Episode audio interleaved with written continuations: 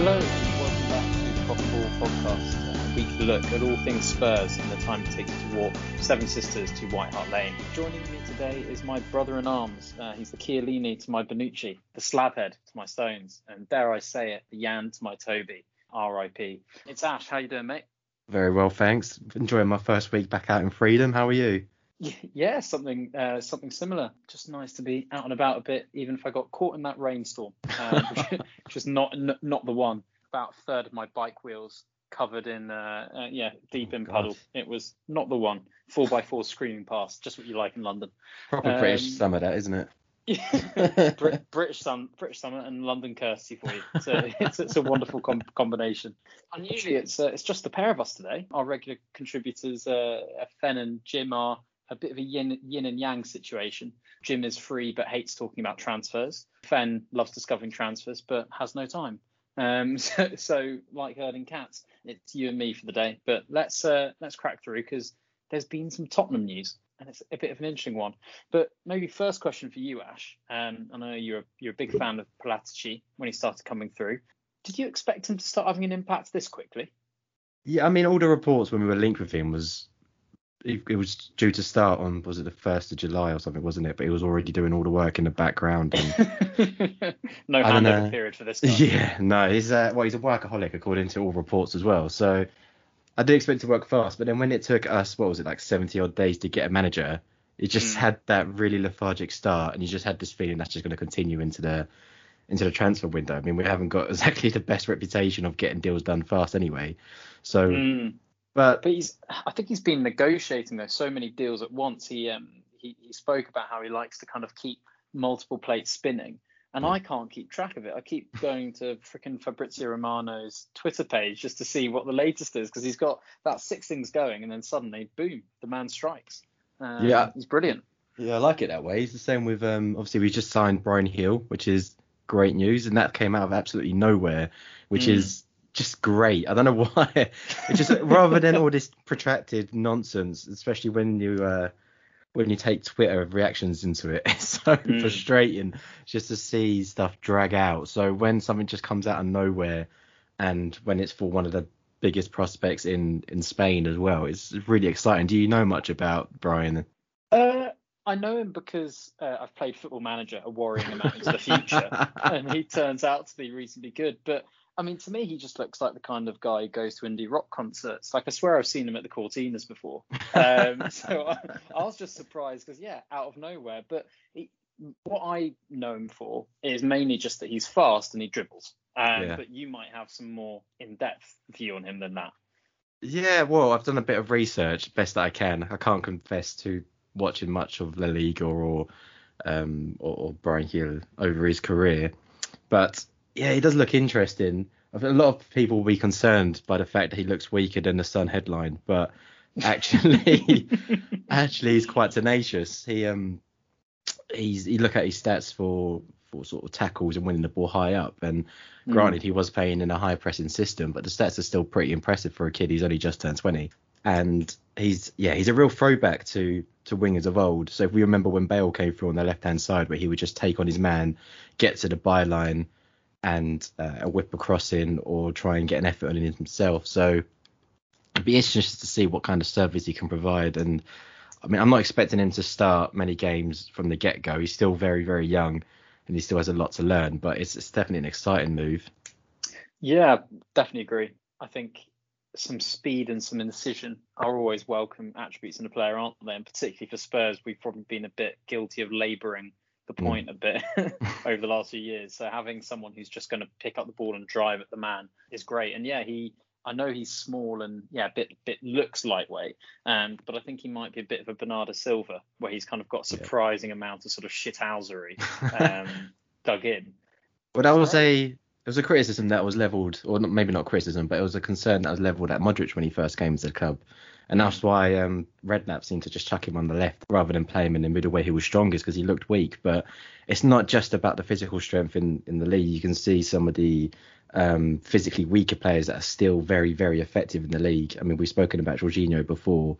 Mm. Um, if you're smart enough to um, to position yourself correctly, and certainly as a centre mid, or, or, if, out wide, if you're good keeping the ball, you're going to win a lot of fouls anyway. So um, either way, you're you're having progressive and a progressive impact on your team. Um, and he, I mean, he's been likened by quite a few people to to Jack Grealish. So if he can have that sort of impact for us, uh, it's just nice to have a, a front, a forward running player because I remember under Pochettino, there was a lot of talk about him wanting someone who can progress the ball forward out wide.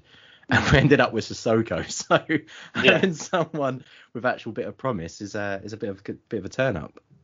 Yeah, and I think it I think it suits the balance that we've got in the team as well because we've got probably more wide forwards who cut in yeah. and you've got a you've got a good striker who's you know strong in the air. So having someone who actually wants to to, to hold that width, I think particularly at breaking down weaker teams, um, I think he'll be invaluable. But it's also yeah, especially if we have to play Davies at left back.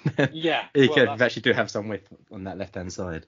I think that's the thing. He'll be a great great option if you got Davies, who yeah, as you say, is a more limited defender. Shall we shall we put it politely? Um, and even with Reguilón, you know, you, you know, I've I've heard um, sort of reviews saying that potentially Gil could play on the right and cut in. So we, we don't really know at this point, but as you say, it's just nice to have uh, a talented left-footed player with a bit of spiky sort of edge to him coming through. Um, because rather sadly, that's what's going in the opposite direction. We said we said goodbye to, to Eric as part of the deal. How do you feel about that? It's quite a mixed reaction, I'd say, from the fan base.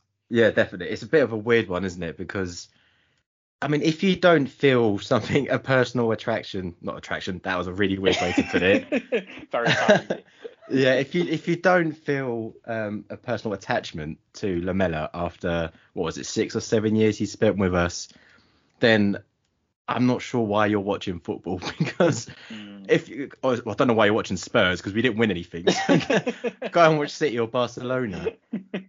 he he yeah he always gave absolutely everything and I, I don't know. Uh, Spurs fans of old were never demanding.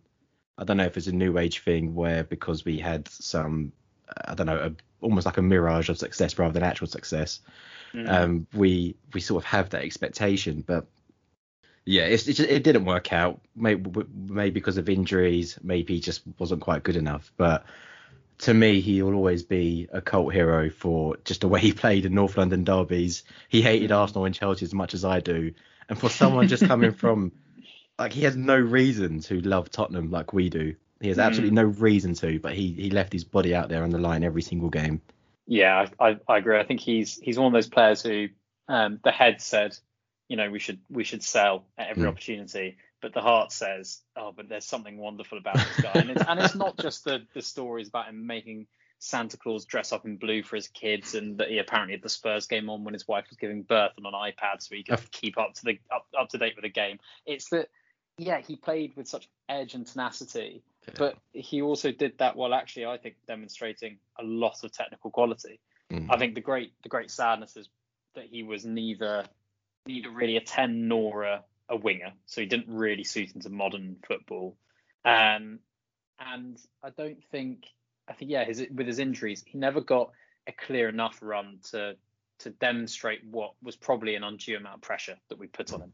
But as a you know as a guy, you can see the outpouring from the squad. Um, he was clearly a popular figure there. He he turned up for us in big games, stepping on Jack, stepping on Jack uh, Wilshere. You know, um, lots of lots of naughty sort of you know dirty dirty stuff. And, and we shouldn't forget that you know we've heard a lot about how Tottenham have kind of set aside that soft tag in the last decade, and mm. at the same time, people then criticise him. And I think, well, actually, he brought a little bit of that Argentinian, you know, spike, and he's he leaves he leaves a, a sort of a weird figure because, as you say, he's not a legend. He hasn't won trophies for the club. He's not going to go down with some of the best all-time stats like maybe a Kane will. But I think for for fans of our generation, um, I think we we will uh, always sort of raise a, a nice glass of Malbec to, to Eric and say, well, well done and um, you know, good luck in the future.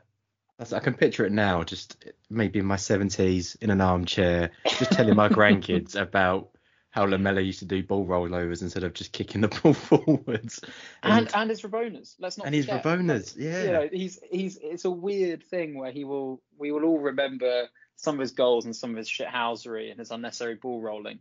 And that's also kind of football is, you know, players aren't these perfect robots. And Eric Lamela managed to make it to the top of the game despite being about as far as you can possibly be from like an archetypal player. Like yeah. nobody has ever combined such an uh, sort of an eclectic skill set um, as him. Um, but he's he's gone, and I think it's a great move for him. I think it's a smart move for the club.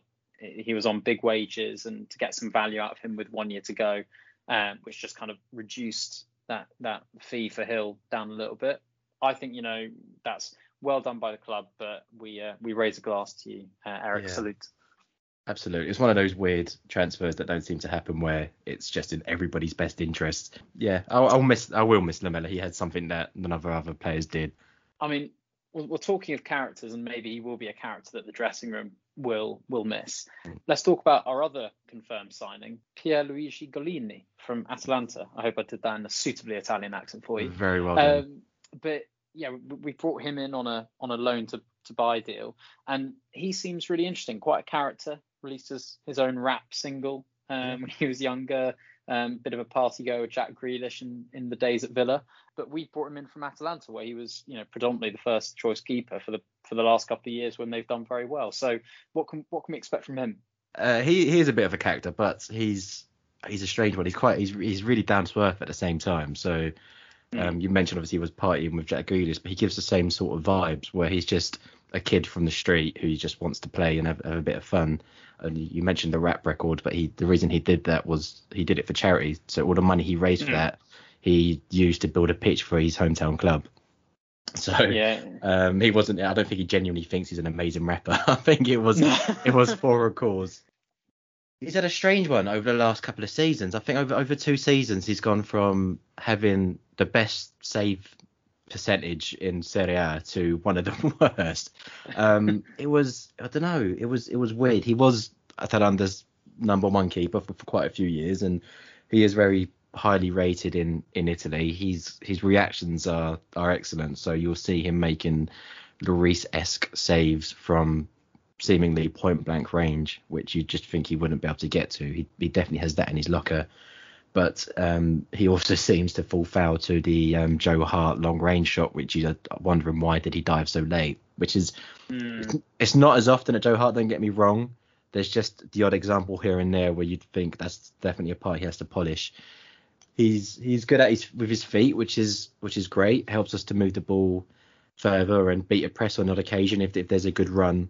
The the one thing that concerns me most about him coming into the league is that he's he's not particularly adept at coming to collect uh, the ball from set pieces. So mm. in the Premier League, that's something that De Gea really struggled with in his first season. Uh, caught a couple of other goalkeepers out, so that's something he's going to have to learn. But he's still 26 for a goalkeeper, is still relatively young, and there's, there's a reason they rate him highly in Italy.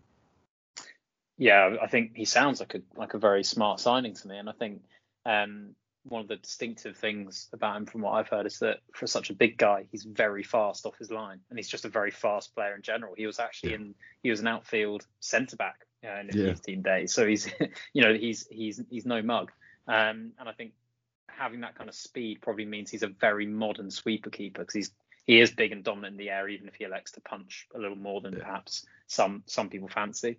Um, but no, he seems like a really smart player.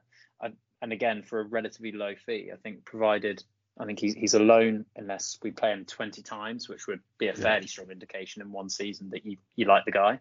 Yeah. Um, and and otherwise, you know, it's 12 million pound uh, buy. So I think uh, from a Paratici point of view, I'm I'm again very impressed. I think he's done great work.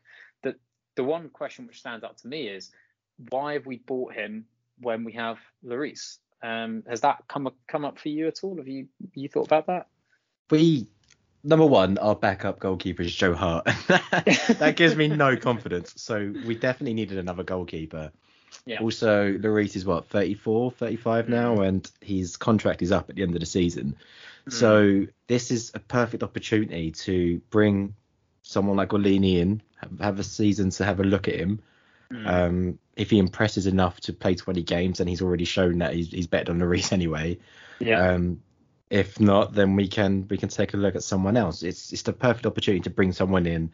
It was a bit like when we brought Lloris in. We had Brad Friedel, and Lloris had Mm. actually come in for for a fair few games, and this Mm. gives him a really good time to settle into the team, settle into into the area because Lloris isn't going to stick around, and I'd rather have someone there um, now rather than lose Lloris and then scramble for a goalkeeper with, limited time and when clubs just put the prices through the roof because they know we're desperate. Yeah, absolutely. And I think, I, I mean, I, I love Lloris. I think he's a brilliant captain and a, a- a very unusual player. Someone who speaks with a lot of authority, but in a very calm way, which is quite rare.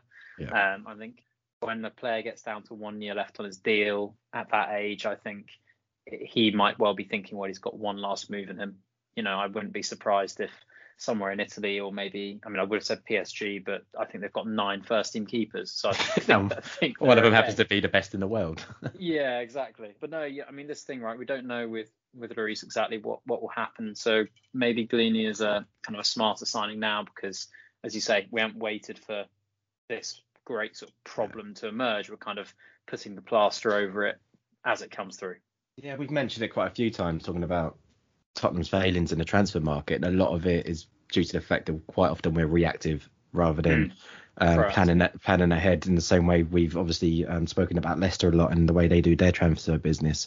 And this is a lot like that. It's planning ahead. We know our first team uh, and our captain is going to be leaving, so we need to bring in someone else who's not just going to to challenge them this season, but can potentially take over for them and is a big enough character themselves as well to you can't really replace Lloris's um, leadership and his character in the dressing room because he's there's a reason why he was the captain of a team who won the World Cup. But Gollini's he's he's someone who can settle in settle in and um, certainly help on that side of things as well. Mm, I think Galini to Hugo might be the the Patson Daka to Jamie Vardy is what is what we've hit on there.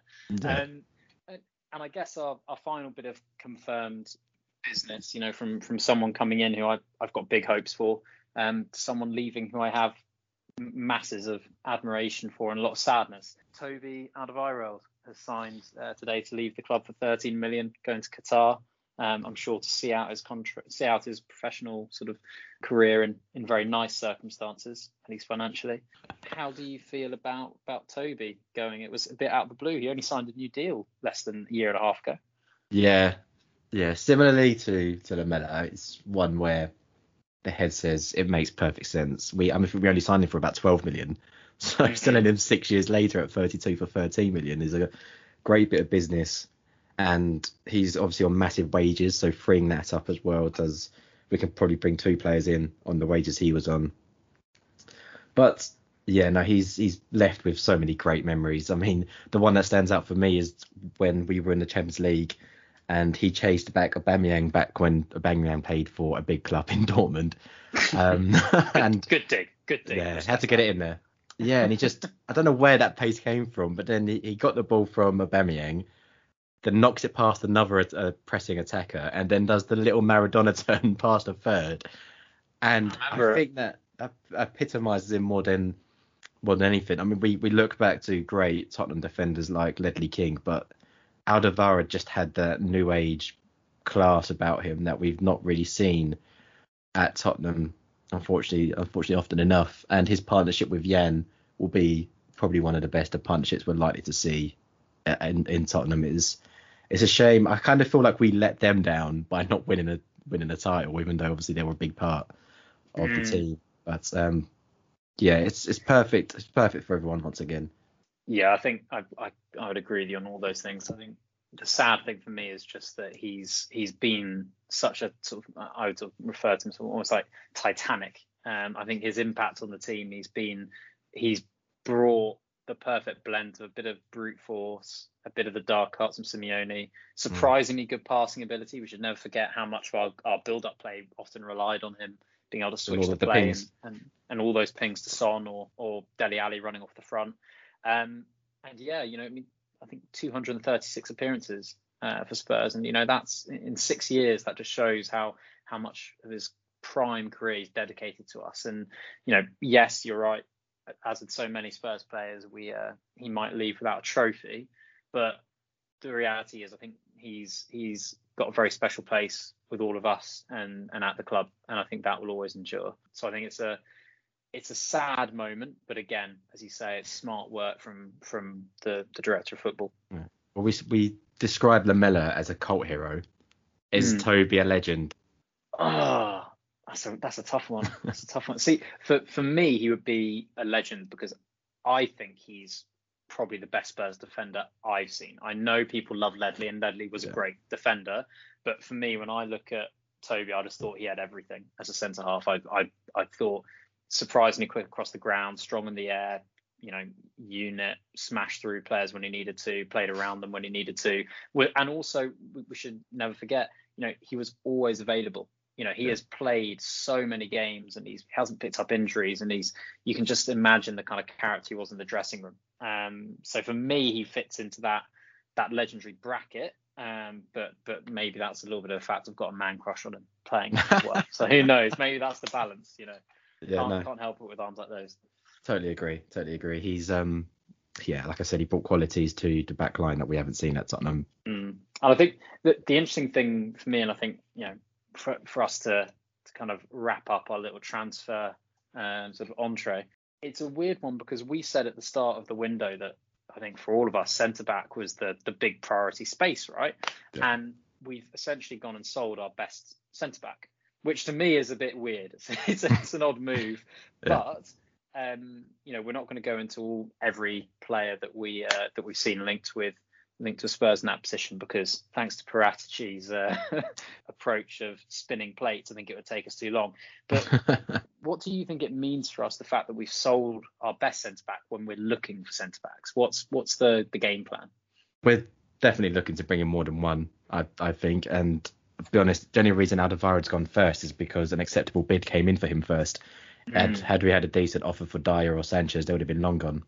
Mm. But that's that's the timing of it is I don't think it's anything more than that. We're, we're definitely looking to bring in somebody who replaces those those qualities you mentioned about being um, great as a leader. I mean, perhaps that's something that Alderweireld lacked slightly, but we're looking to bring in someone who's who's a leader, who's um, a real Rolls Royce of a centre back who can transform us a bit like Van Dijk did at Liverpool.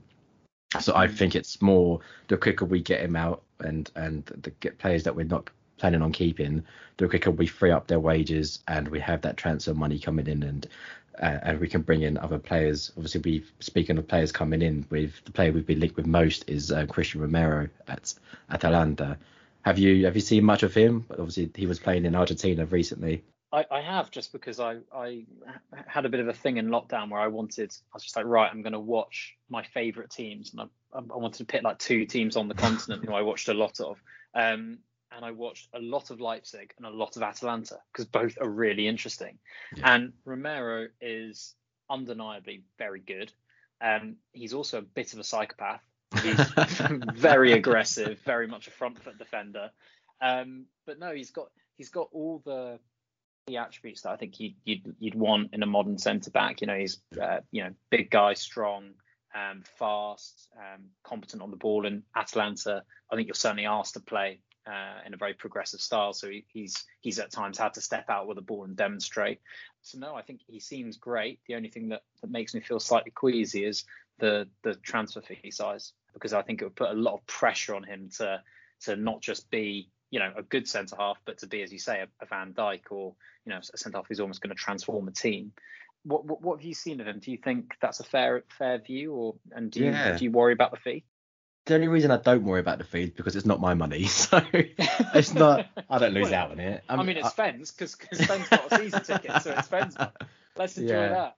The only thing, yeah, I do worry a little bit about the transfer fee, if I'm being completely honest, um, because centre back is a position we need more than one player in, and after the effects to our finances that COVID has had and playing behind closed doors, I struggle to see how we can spend was it 55 million euros on one centre back and move for another. Um, I mean, another one we've been linked with, and it's come up quite a bit today actually, is Milenkovic from Fiorentina, who's probably closer to 15, 20 million because he's got a, year left. So I'm personally like I, I really want Romero, and he's he's a classed centre back and a bit of a throwback in many ways to to centre backs of old. Like you mentioned, he's a psychopath. He and what one criticism we have of Sanchez is he goes in for everything all the time but he misses it far too often and gets himself exposed. Whereas um, Romero seems to have great footballing intelligence, either that or just insane physicality, where he, he seems to get mm. more often than he more often than not, and the stats the stats are there to prove it. But I just hope that there's enough money left in the bank to bring in bring in another centre back, whether that be Milenkovic or uh, another lad who's going to come in and mean that we don't have to play Dier. Yeah, well, yeah, I mean, amen to that. No, I think in terms of the fee, the one thing which sort of does make me feel calmer is I always remember Ferguson spoke about with players you should think about the fee versus you know the amount of years service you'll get out of them and that was always his justification for it. And with Romero you know he's 23 only just turned 23 so you're going to get the best part of a decade out of him. So if you look at it that way you know would we worry about spending 30 million pounds on a 27 year old probably not. So maybe this is just a thing that we need to recognize you know yeah. when you're buying a player of that level at that age that's one factor.